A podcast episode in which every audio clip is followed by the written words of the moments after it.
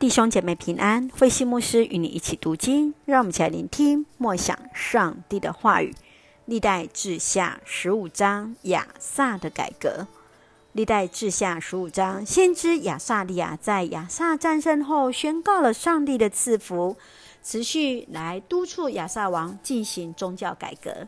因此，亚萨得以使得许多近前的百姓来归顺于他。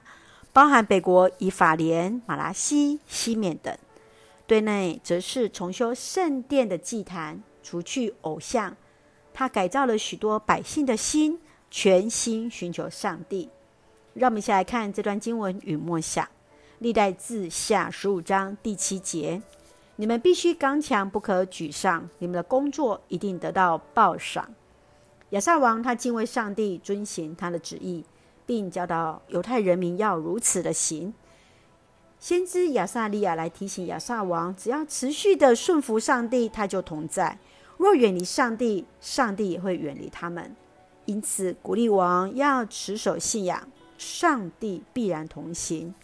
你曾经在什么样的情境经验到上帝同在的重要呢？上帝如何带领你而行？让我们一起用十五章第二节作为我们的金句。只要你们顺从上主，他一定与你们同在。你们寻求他，他就让你们找到。是的，让我们一起用第一人称一起来宣告：只要我们顺从上帝，上帝一定与我们同在。我们寻求他，上帝就让我们找到。让我们一起学习，一起顺服在神的面前，一起用这段经文作为我们的祷告。亲爱的天父上帝，感谢你保守我们一切平安，感谢主时刻保护。面对人生的挑战，求主帮助，赐下刚强壮胆的心，勇敢迎接挑战。深知有主同行，就能安稳自在，无所惧怕。赐福我们所爱的教会弟兄姐妹，身心灵都健壮。恩待保守我们的国家台湾，有主的同在。